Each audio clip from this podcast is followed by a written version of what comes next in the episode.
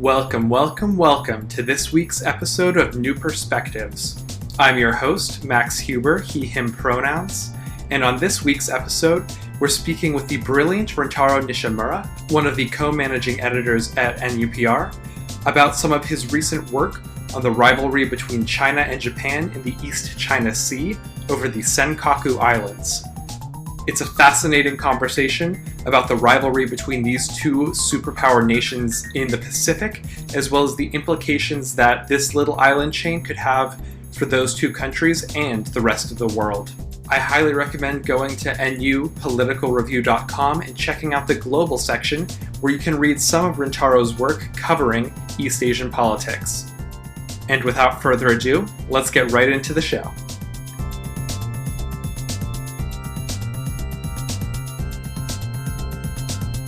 Welcome, everyone, to this week's episode of New Perspectives. I'm your host, Max Huber, and this week I'm joined by Rentaro Nishimura from Japan to discuss one of his recent articles about the Senkaku Islands in the East China Sea.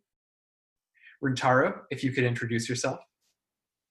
Hi, Max. Thanks for letting me join tonight. Um, my name is Rentaro Nishimura. He, him, his. Um, I'm an f- incoming fourth year poli sci major, and at NUPR, I am a co managing editor. All right.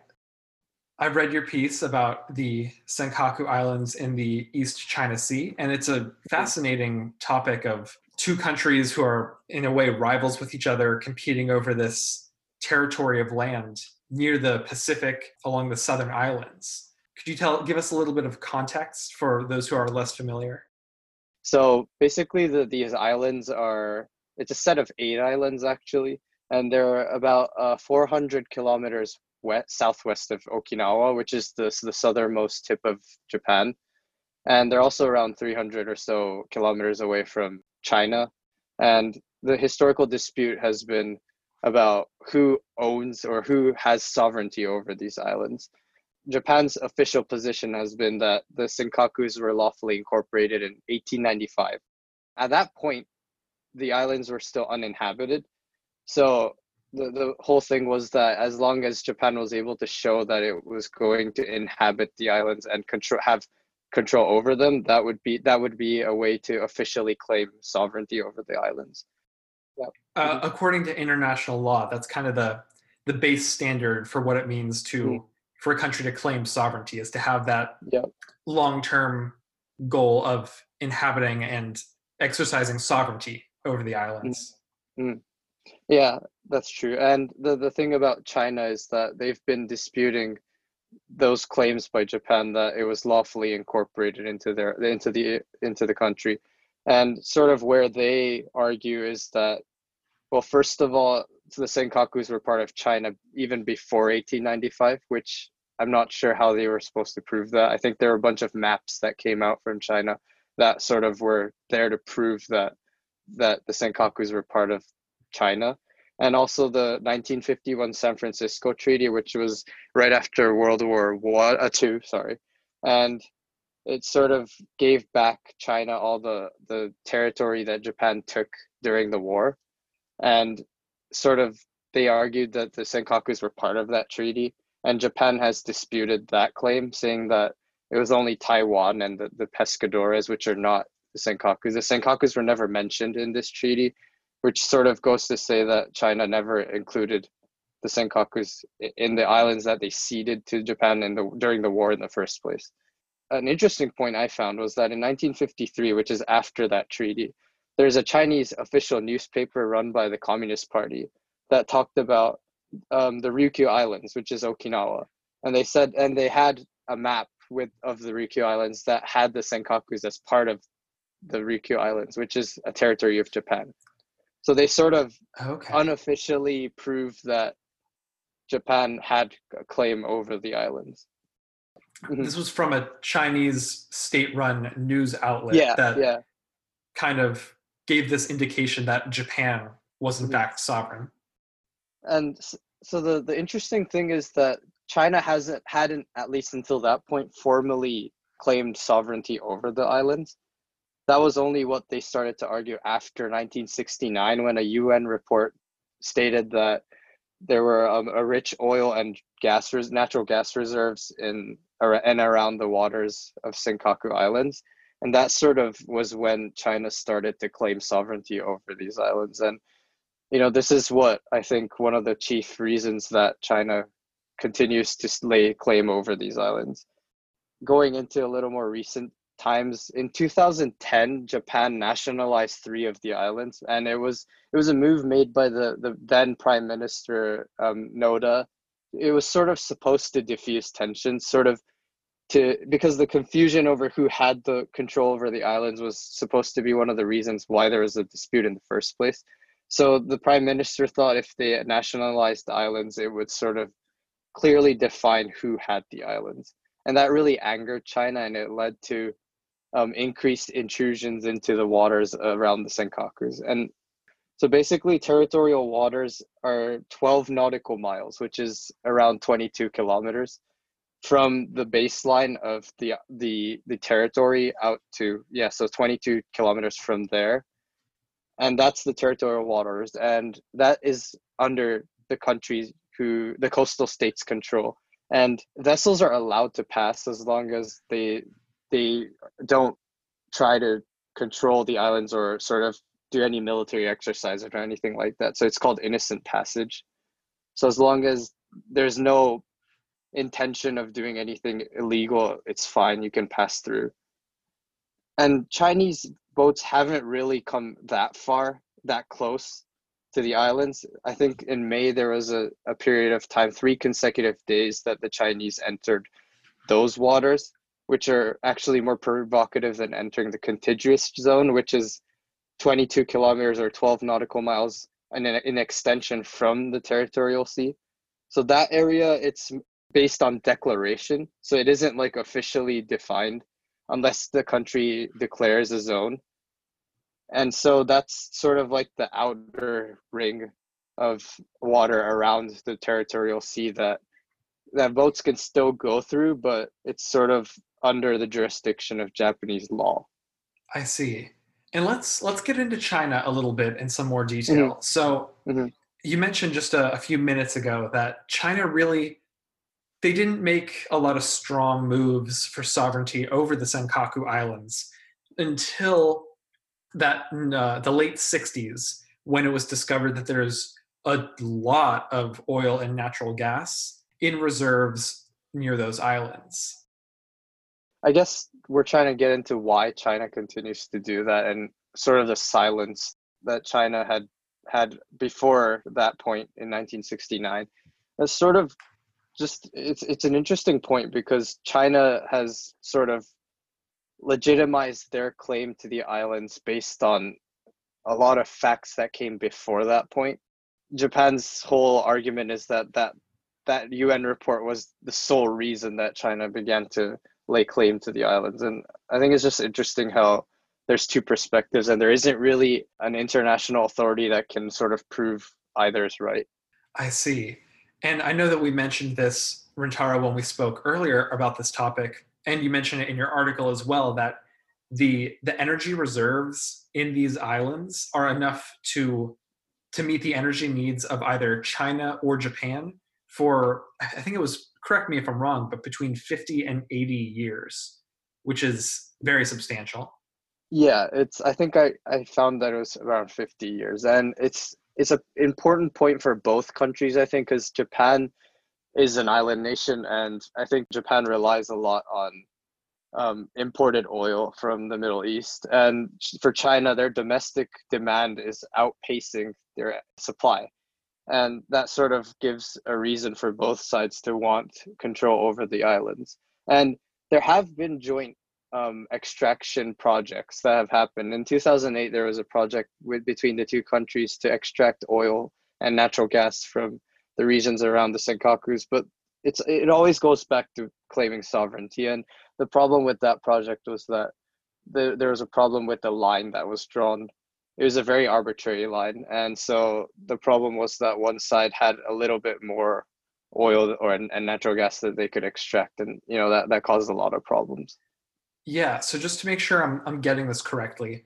in the territory there was an arbitrary line drawn one side is Japan's side where they can extract energy, and the other side is the Chinese side where they can extract the the oil and natural gas.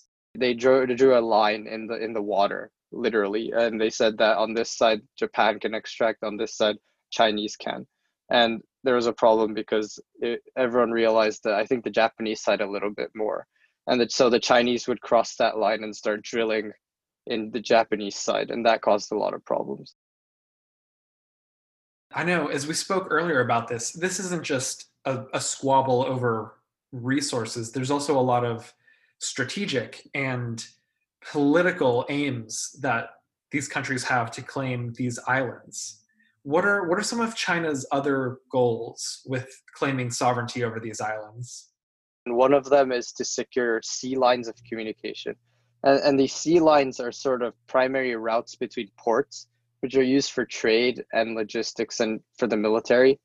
And this is sort of an interesting point because the waters around the Senkakus obviously run from the eastern side of China, and it also passes through Japan and I believe Taiwan as well. And those two countries are obviously not on good terms with China. So controlling that area of water allows China to smoothly go through with their trade and also with their military. And that's strategically relevant considering the, the rivalry between the US and China. And in a potential conflict, having those sea lines of communication will be critical to success in the long term. And a second point that's sort of related to that sea lines of communication re- reason is breaking through the first island chain. And the first island chain is sort of a, a, a Chinese doctrine, a, a, word that comes out a lot in their doctrine. And it sort of talks about, um, so the, the, the island chain runs through Japan, Taiwan, and the Philippines. And it's, it, visually it's China, and then on the eastern side of China, of the east east of the eastern coastline, is Japan, Taiwan, and the Philippines. And sort of those countries are sort of not Philippines maybe, but Japan and Taiwan at least are pro, are most likely U.S. allies compared in relation to China, and sort of breaking through that wall, the invisible wall that exists in that area, is strategically important for the same reasons that the sea lines are, and sort of making sure that that encirclement is broken is important for Chinese ambitions in the Western Pacific and also just in general in, in Asia. And, uh, and another point I find interesting is is that taking the senkakus might not be for any of those reasons above, but actually sort of showing off their military might. Because especially since the early 2000s, I would say that China's military is becoming larger and more diverse. And a lot of experts have have discussed the notion that China has overtaken Japan in its military capabilities. And I think it's a good way to prove that if they're able to take the Senkakus. And it would also be a, a way of showing the showing Taiwan and the United States that Taiwan is also a capable project for the Chinese if they would want to take Taiwan. So jumping back for a second, that first island chain. So if you're if you're listening to this, imagine kind of the east coast of China, how it kind of bows out into into the sea and then around that up at the north there's japan running down through japan there's then this island chain including the senkakus and then as you keep going down there's taiwan and the philippines and so what i'm getting is it's very important to china that this island chain that kind of surrounds their entire coastline in a sense isn't entirely in the hands of countries that are, I don't want to say hostile, but not necessarily friendly to Chinese interests. Yeah, so this is what the Chinese are saying in their literature is that as long as the hostile nations have control over the first island chain, in, in an event of war or a conflict of any sort, if the the allies on the other side are able to sort of box the Chinese in in that area, that would really be bad in the long term because that would stop trade and also stop the Chinese Navy and potentially even the the Air Force from getting through that that island chain, and that would severely impact how the Chinese would have to fight. And as you mentioned, it's also for the Chinese government, it, it doesn't look good internally to, to their citizens and to their institutions if their competitors are able to encircle them. And so, what I'm getting from you is that if China can take these islands, it's not only strategic, but it shows the Chinese public that China is is not going to take this lying down, and it shows Japan, U.S., Taiwan that China is also they can't just be bullied into accepting anything that they're going to push back on some of these things. Yeah I, think the, the important point here is that the chinese are at least building confidence that they're able to really sort of bend other countries to their will. And i think the, the whole thing is obviously in relation to the united states because the united states has been you know working with allies like japan and they've been asserting control over the, the, the of asia east asia. And sort of mm-hmm. this military imbalance that's starting to show up between Japan and China is an indication that China is now able to assert its own will onto other countries. And this would be a way of doing that. And it's and it's also a way to show the chinese citizens that that china is strong and i think it's very important now especially because of all the the heat they got from the hong kong stuff that was happening. That and the coronavirus and sort of the the heat that the government was getting from that even from their citizens. This would be a way to sort of shut that down and show that the government is very strong and shouldn't be messed around with. Yeah it's definitely it's a good opportunity if if they achieve this to really mm-hmm. just build so much confidence with the chinese government within china which which makes a lot of sense given a lot of what's happening in general mm-hmm. shifting gears a little bit let's let's turn our attention to, to Japan and kind of let's go into what some of the Japanese interests are in the Senkaku Islands. Obviously, mm-hmm. there's the oil reserves, and if, if they're rivals with China, then Japan doesn't necessarily want China to succeed in this region either. But what are some of the other reasons Japan has for maintaining sovereignty over these islands? I, think, as you said, it's it's a lot to do with the resources and also not letting China have their their way. A point that that the Japanese politicians, especially in the in the ruling coalition, the Liberal Democratic Party, which is Abe's party, the Prime Minister's party, mm-hmm. they sort of really talk about how Japan should not relinquish any of its territory, even if it's disputed, because it sort of shows a weakness on the Japanese side, and they don't want to get trampled on by other countries. And I think the the notion here is that is that ever since World War II, Japan has obviously, in Article Nine of their constitution, have relinquished their ability to go to war and to hold forces that are able, a military that is able to do that. And it sort of shows that their commitment to peace, but also that it could be a sign for other countries that Japan isn't willing to fight for what what's theirs. And I think this is one of the disputes that Japan needs to show that they are willing to put up a fight and that they are able to put up a fight. And I think it's really political in that sense. It's not really about how valuable the, the specific islands are, but it's also national pride and also in terms of security.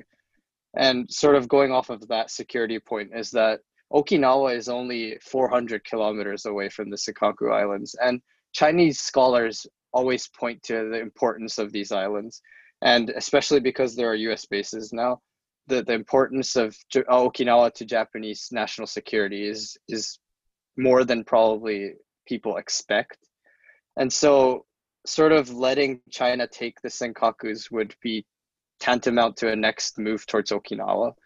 And though I doubt that there's there would be a conflict. I'm not saying there's going to be a conflict over Okinawa, but the the importance to both countries of holding Okinawa is is massive, and so I still think that that's partially why Japan will continue to lay claim to Senkakus. So yeah, jumping back for a second into the Japanese constitution and their their war making capabilities. So Japan they can defend themselves, but they can't be aggressive in the region. And certain China is definitely aware of this. And something you bring up in your piece is that China isn't attacking this region, but they're they're they're bumping elbows in a way. They're kind of going into the region. Intrusions is the word you used, and they're kind of playing with that unique restriction Japan has on their ability to to make offensive strikes by testing the line between what is what is acceptable versus what is an act of aggression that would constitutionally allow Japan to engage in self-defense. Is that am, yes, I, am I getting yeah. a good read on that? It's, it's called it has a term. It's called gray zone tactics. It's it's what China has recently started to use, especially since 2010. It's it's a way of circumventing Japan's uh, sort of using Japan's weakness in that sense, and also sort of making sure that the conflict doesn't get out of hand. And I think that's very important right now because I don't think China is ready or uh, I'm not going to say ready in terms of capability, but I don't think China really wants to go to war. It's it's going to be costly for them as well. And I don't think that's the whole point of doing this. They've actually found a way to not go to war and try and take the islands. And so these gray zone tactics are sort of sub threshold coercion. It's sort of a way to, I call them jabs instead of real punches. They're sort of ways to provoke the Japanese into reacting. So if theoretically, if the Chinese did want to go to a, to war, it's a way of justifying going to war. It's sort of making sure that the Japanese are the first ones to strike towards the Chinese, the first ones to fire a shot, literally. And so that would give an excuse internationally as well for the Chinese to to start a war. And even if it wasn't to start a, to go to war, it's a way of sort of so the whole thing about the Chinese in this region is that they don't use their People's Liberation Army, which is the military. Instead, they use fishing boats, which are sort of like para- paramilitary organ. It's a paramilitary organization under the Chinese army. It's because mm-hmm. obviously that they need permission from the the government to sort of fish in certain areas.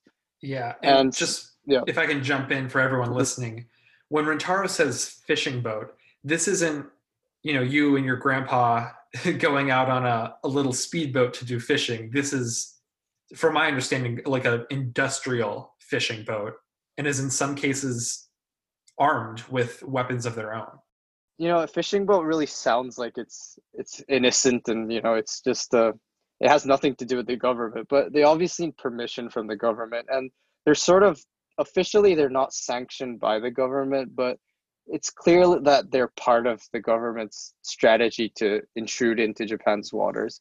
And as Max said, there have been cases where artillery of some sort of guns and even sometimes they're accompanied by government ships.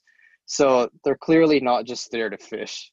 And the, the number of ships that are coming into Japanese waters is also increasing by by the years. And at one point, I think in 2014, I, I'm not sure if that's the exact year, but there are 200 to 300 fishing boats that came into Japanese the contiguous zone, which is 44 kilometers outside of the Senkaku Islands and it was designed to sort of show the Japanese Coast Guard, which is the first initial responders to any kind of intrusion into into Japanese waters, that they can overwhelm them in any sort of way. Eventually, they were told to leave and they left, but I think it comes to show that the Chinese can always overwhelm the Japanese forces by sort of numbers.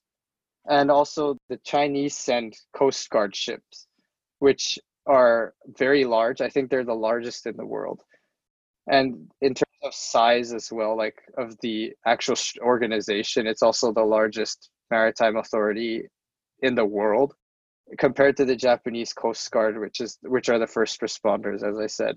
They're allowed to arrest Chinese fishing boats, but they can't touch government vessels, which I think is an important point that China always tries to use to their advantage. And why why is that that the Japanese Coast Guard can't can't arrest the Chinese government ships?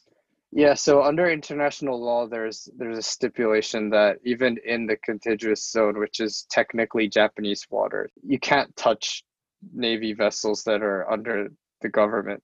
The response by Japan's authorities, whether it be the Coast Guard or the, the Self Defense Force, which is sort of Japan's version of the army or the military, is that they request these ships to leave the island or the, the territorial waters. And in most cases, the Chinese do leave because their whole point isn't to start a war, but it's to sort of lay stake to the islands without firing a single shot. And one of the experts I read about talked about how the Chinese would try to put in ships, fishing boats into the region, and then send their own coast guard to sort of police those fishing boats. And in that way, they sort of say that yes, those islands are ours, and the waters around the islands are the Coast Guard's jurisdiction, the Chinese Coast Guard's jurisdiction. And that's a way of not going to war and still laying claim to the islands that the Japanese currently administer. There's a lot of, like you mentioned, sub threshold activity going on from China in this region that it's so clearly done in a deliberate way to make it a gray area for Japan's response. China is making sure that Japan doesn't have a good excuse to start firing shots in self-defense which is it's the interesting position that japan is in when it comes to their constitution and i know when we were preparing for this episode you mentioned that there have been some discussions within japan within the japanese political institutions about tweaking that constitution to to change what it means for japan to have self-defense capabilities. This debate about re- rewriting the constitution the article 9 which i talked about earlier which rescinds japan's ability to go to war and that and any military that japan may hold in the future and in 2014 there was a cabinet decision which is made by the government to reinterpret, not rewrite, but just reinterpret the Constitution and allow this thing called collective self defense, which sort of gives Japan the right to help any ally or any country that is in a relationship, a strong relationship with Japan, and fight with them in a, in a case of co- a conflict. And that sort of is already against sort of Japan's self defense forces jurisdiction because in in the article in the Constitution, the Self Defense Force, or I'm just going to call it the SDF, the SDF's jurisdiction is within Japan's territory and its territorial waters. So technically, collective self defense outside of the the territory would be a, a big change from what the self defense force has been doing for the last since post war, World War II. And so that's a big departure from the previous interpretation of the Constitution. And uh, the prime minister's goal has always been to rewrite the constitution, which is different from reinterpreting. Rewriting would need to be passed by both houses with a two-thirds supermajority. And this is this is Prime Minister Abe. Yeah, it's Prime Minister Abe's goal since coming back to power in 2012. And so the, the whole difficulty of rewriting opposed to reinterpreting is that it has to go through both houses with a supermajority, a two-thirds majority and so far that's that's not happened. Abe's term is running out next year, so I'm not sure if that's actually feasible at this point. So the discussion has sort of shifted towards first strike capabilities, at least in Japan's political institutions, and that's sort of like this discussion that striking at an enemy's base or military facilities first before any missiles are launched at Japan is a form of deterrence and that that holding those capabilities would stop or prevent the adversary from shooting missiles in the first place. I think that makes sense in this context, in this national security environment, with North Korea's ability to shoot missiles at Japan, and also China's increasing aggression in in the East China Sea, especially because these a conflict over the islands is definitely going to spill over to a larger conflict, and China's missile capabilities are obviously very high because um, a, a, general or an ad, sorry an admiral of the U.S. command in the Pacific Indo-Pacific talked about how the intermediate range nuclear force treaty which is the INF treaty is sort of a treaty between the US and Russia over ground based missiles and how those are prohibited, at least if they're between a range of 500 to 5,000 kilometers. China is not party to that. So they have enough cruise and ballistic missiles, which are capable of hitting Japan. And so the, the concern is that China will use these missiles to hit Japan before they start a ground invasion. And so the whole discussion about first strike capabilities is to augment that and sort of fight that Chinese miss missile capability threat. So by changing by changing the constitution, I guess an example of what would now be possible for this kind of deterrence strategy is if China or North Korea is preparing or looks to be preparing a missile strike at Japan, that the idea with rewriting the constitution is that Japan should be allowed to stop that threat before the missiles are fired, before severe damage is done to Japan, in order to to make sure that I guess the way I'm thinking of it is Japan doesn't want to let China or North Korea get one free shot before Japan starts protecting itself. I think we need to separate first strike from rewriting the Article 9 because rewriting Article 9 is sort of it's been going on way before this talk about first strike capabilities started and it's sort of the main point of doing this isn't really to allow Japan to be able to fight back because that's already under allowed under the constitution. It's more of legitimizing the SDF as a, a legitimate a legitimate part of Japan's defense structure because currently the, the SDF is seen by some constitutional scholars as an illegal force because they're not mentioned strictly in the in the constitution.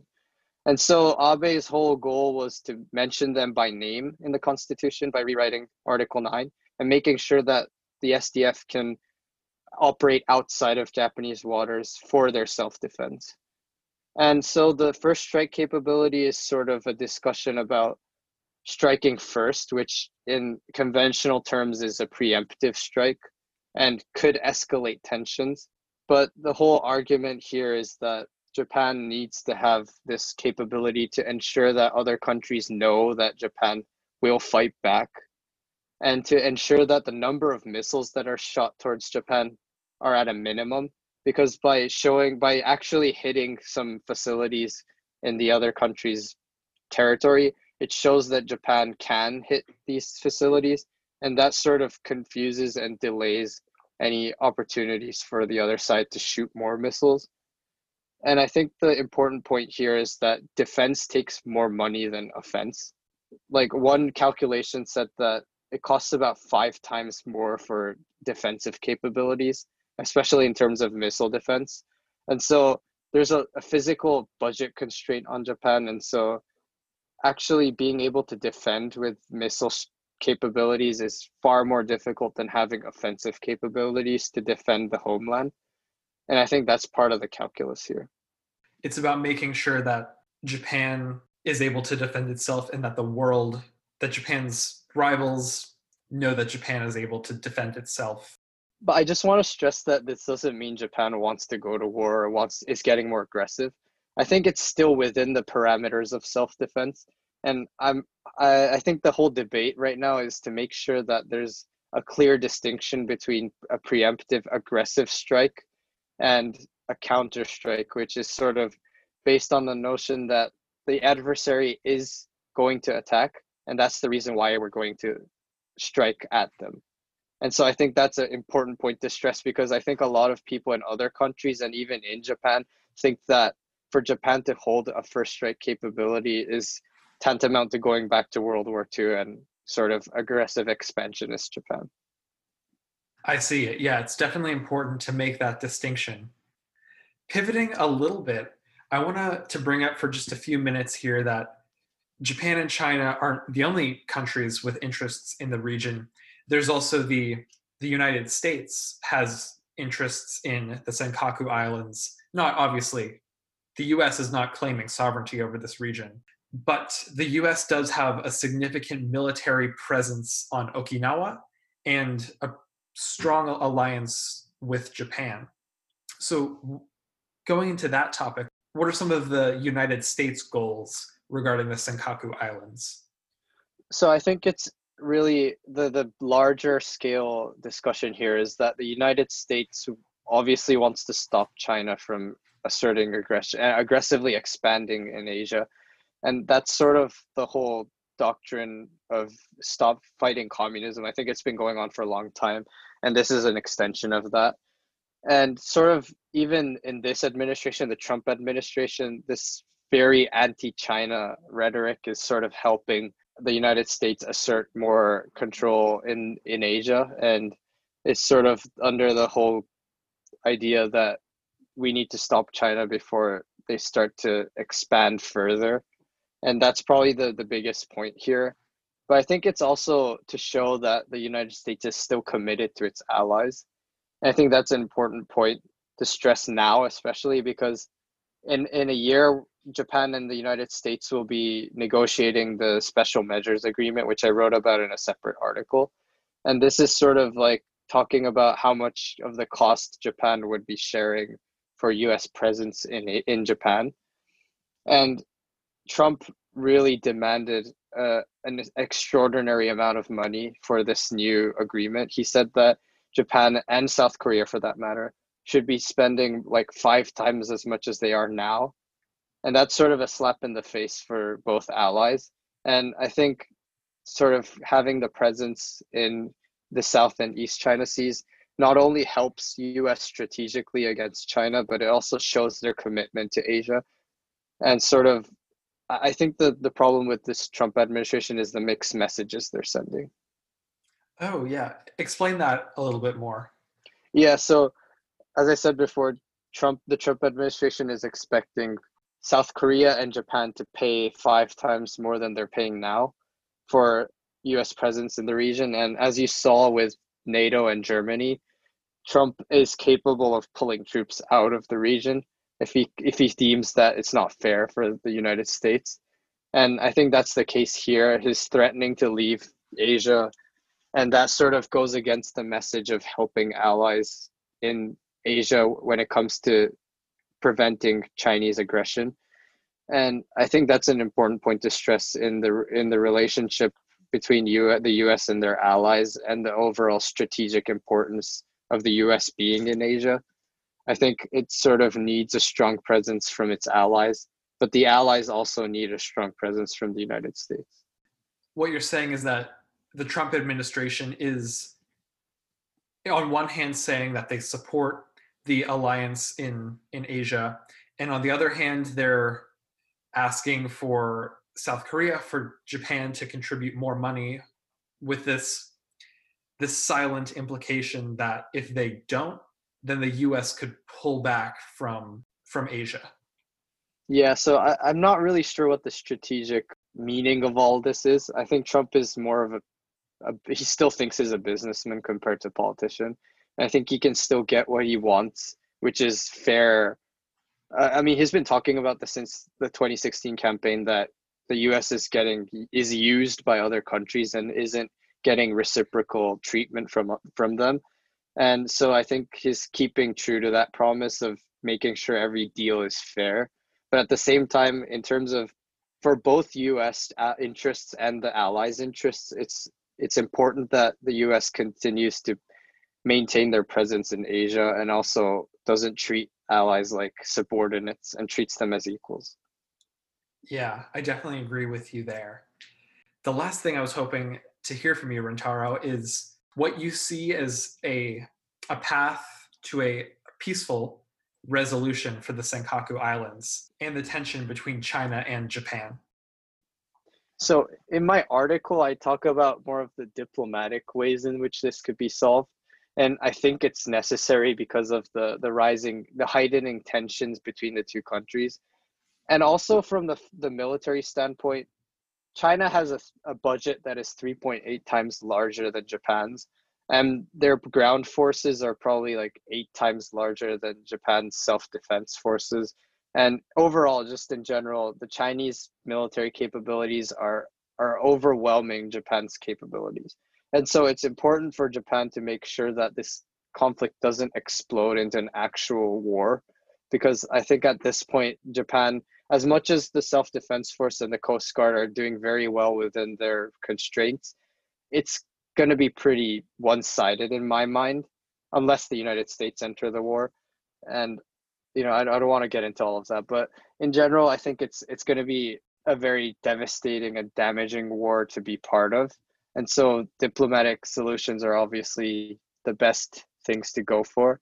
And I mentioned talk I talk about the 1978 Peace and Friendship Treaty, which was signed between Japan and China. And it sort of states that the both countries would not seek a hegemony in Asia and would also stop disputing over these islands.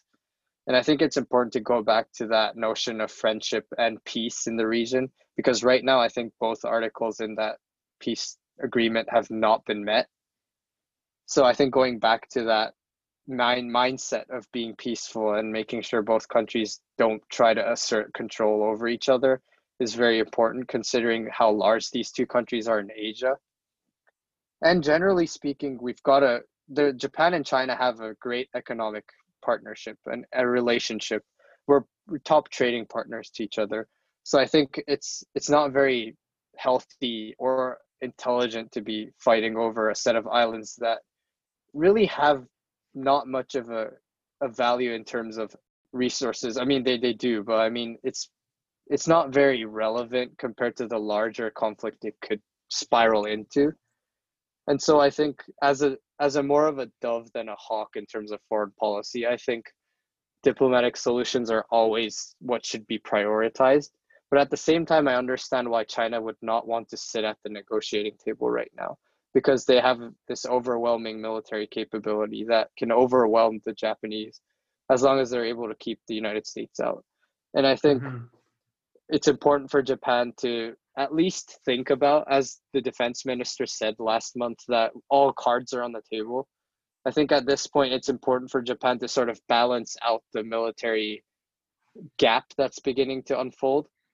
At least not to the point that it becomes aggressive, but at least to the point that the Chinese feel that it's more costly to go to war than to sit down and negotiate a deal. Because right now, I think the Chinese feel that it would be more of more costly internally and also just to show the world its powers it's it's not smart to go sit down at the negotiating table right now so what you're saying is that I, I think you make a really good point that a diplomatic solution is is ideal and it's what both countries would benefit the most from especially with the possibility of a costly war as the alternative. And what i'm getting from you is that in order to to get to a point where china and japan can come together to reach a diplomatic solution japan needs to indicate to china that a war would be between them would be devastating for for china the point to stress here as i said before i, I don't want to go off sounding like a a right wing nationalist in Japan, especially this because I'm discussing my own country's policies. I don't want to sound make it sound like I want Japan to go to war. I don't. I want this to end peacefully. And I think for that there's this threshold which again is very difficult to meet, but a point where there's a balance between these two sides that China feels that it will be far more costly to go to war than to sit down. And I think that's the difficulty of defense policy for Japan is that every time Japan will try to increase its presence uh, like not offensively but just in general it starts this conversation about oh japan is becoming aggressive and japan is trying to go back to pre-war state of military expansionist japan and i think that's just a very easy way to talk about japan's policies but i think it's important to know that just an economic relationship between japan and china will not stop china from expanding and uh, being aggressive especially in the east china sea And I think it's important to have some level of defense and offense, especially because defense itself costs too much and it doesn't stop the other side from asserting itself, especially when there's a military gap. All right. Well, with that, I think now is a good time to to draw this this episode to a close. I want to give a big thanks to Rintaro for joining me tonight to discuss the Senkaku Islands as well as the difficult balancing act that's going on between China and Japan.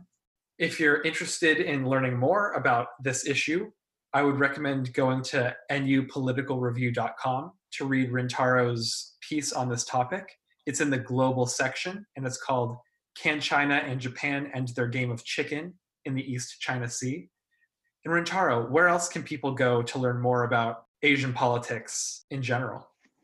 Yeah, so um, I've started a blog on my website. It's um, I'm just gonna spell it out. Um, it's my name.com. It's R I N T A R O N I S H I M U R A dot com. And the blog section has a, a, few sections. There's one that focuses on Japanese policy, domestically and foreign. And there's another section that focuses on Asia. And right now I've only got content on North Korea, but I'm I'm hoping I can get some more on China and Taiwan and other issues that are present in Asia. And also, I've got a I started an Instagram page. Um, t- it's called Asia Watch. the The account name is Asia underscore Watch 2020, and it sort of tries to break down these issues that are probably hard to understand at first glance. And i'm trying to break them down for the average reader who who's not who hasn't been following these developments and the first one i did was actually on the this this issue. So if anyone wants to check it out please check it out. And thanks for letting me talk today max. I really enjoyed it. Fantastic. Just for anyone listening the asia watch account does have posts in both japanese and english. I'm a follower, and I really enjoyed the first post kind of breaking down this issue in a very easy way. So, yeah, go to nupoliticalreview.com, go to rintaronishimura.com, and follow Asia Watch on Instagram.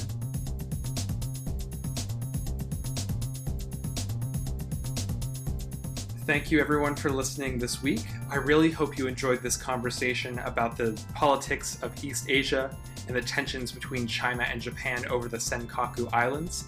I know I had a fascinating time talking with Rintaro myself.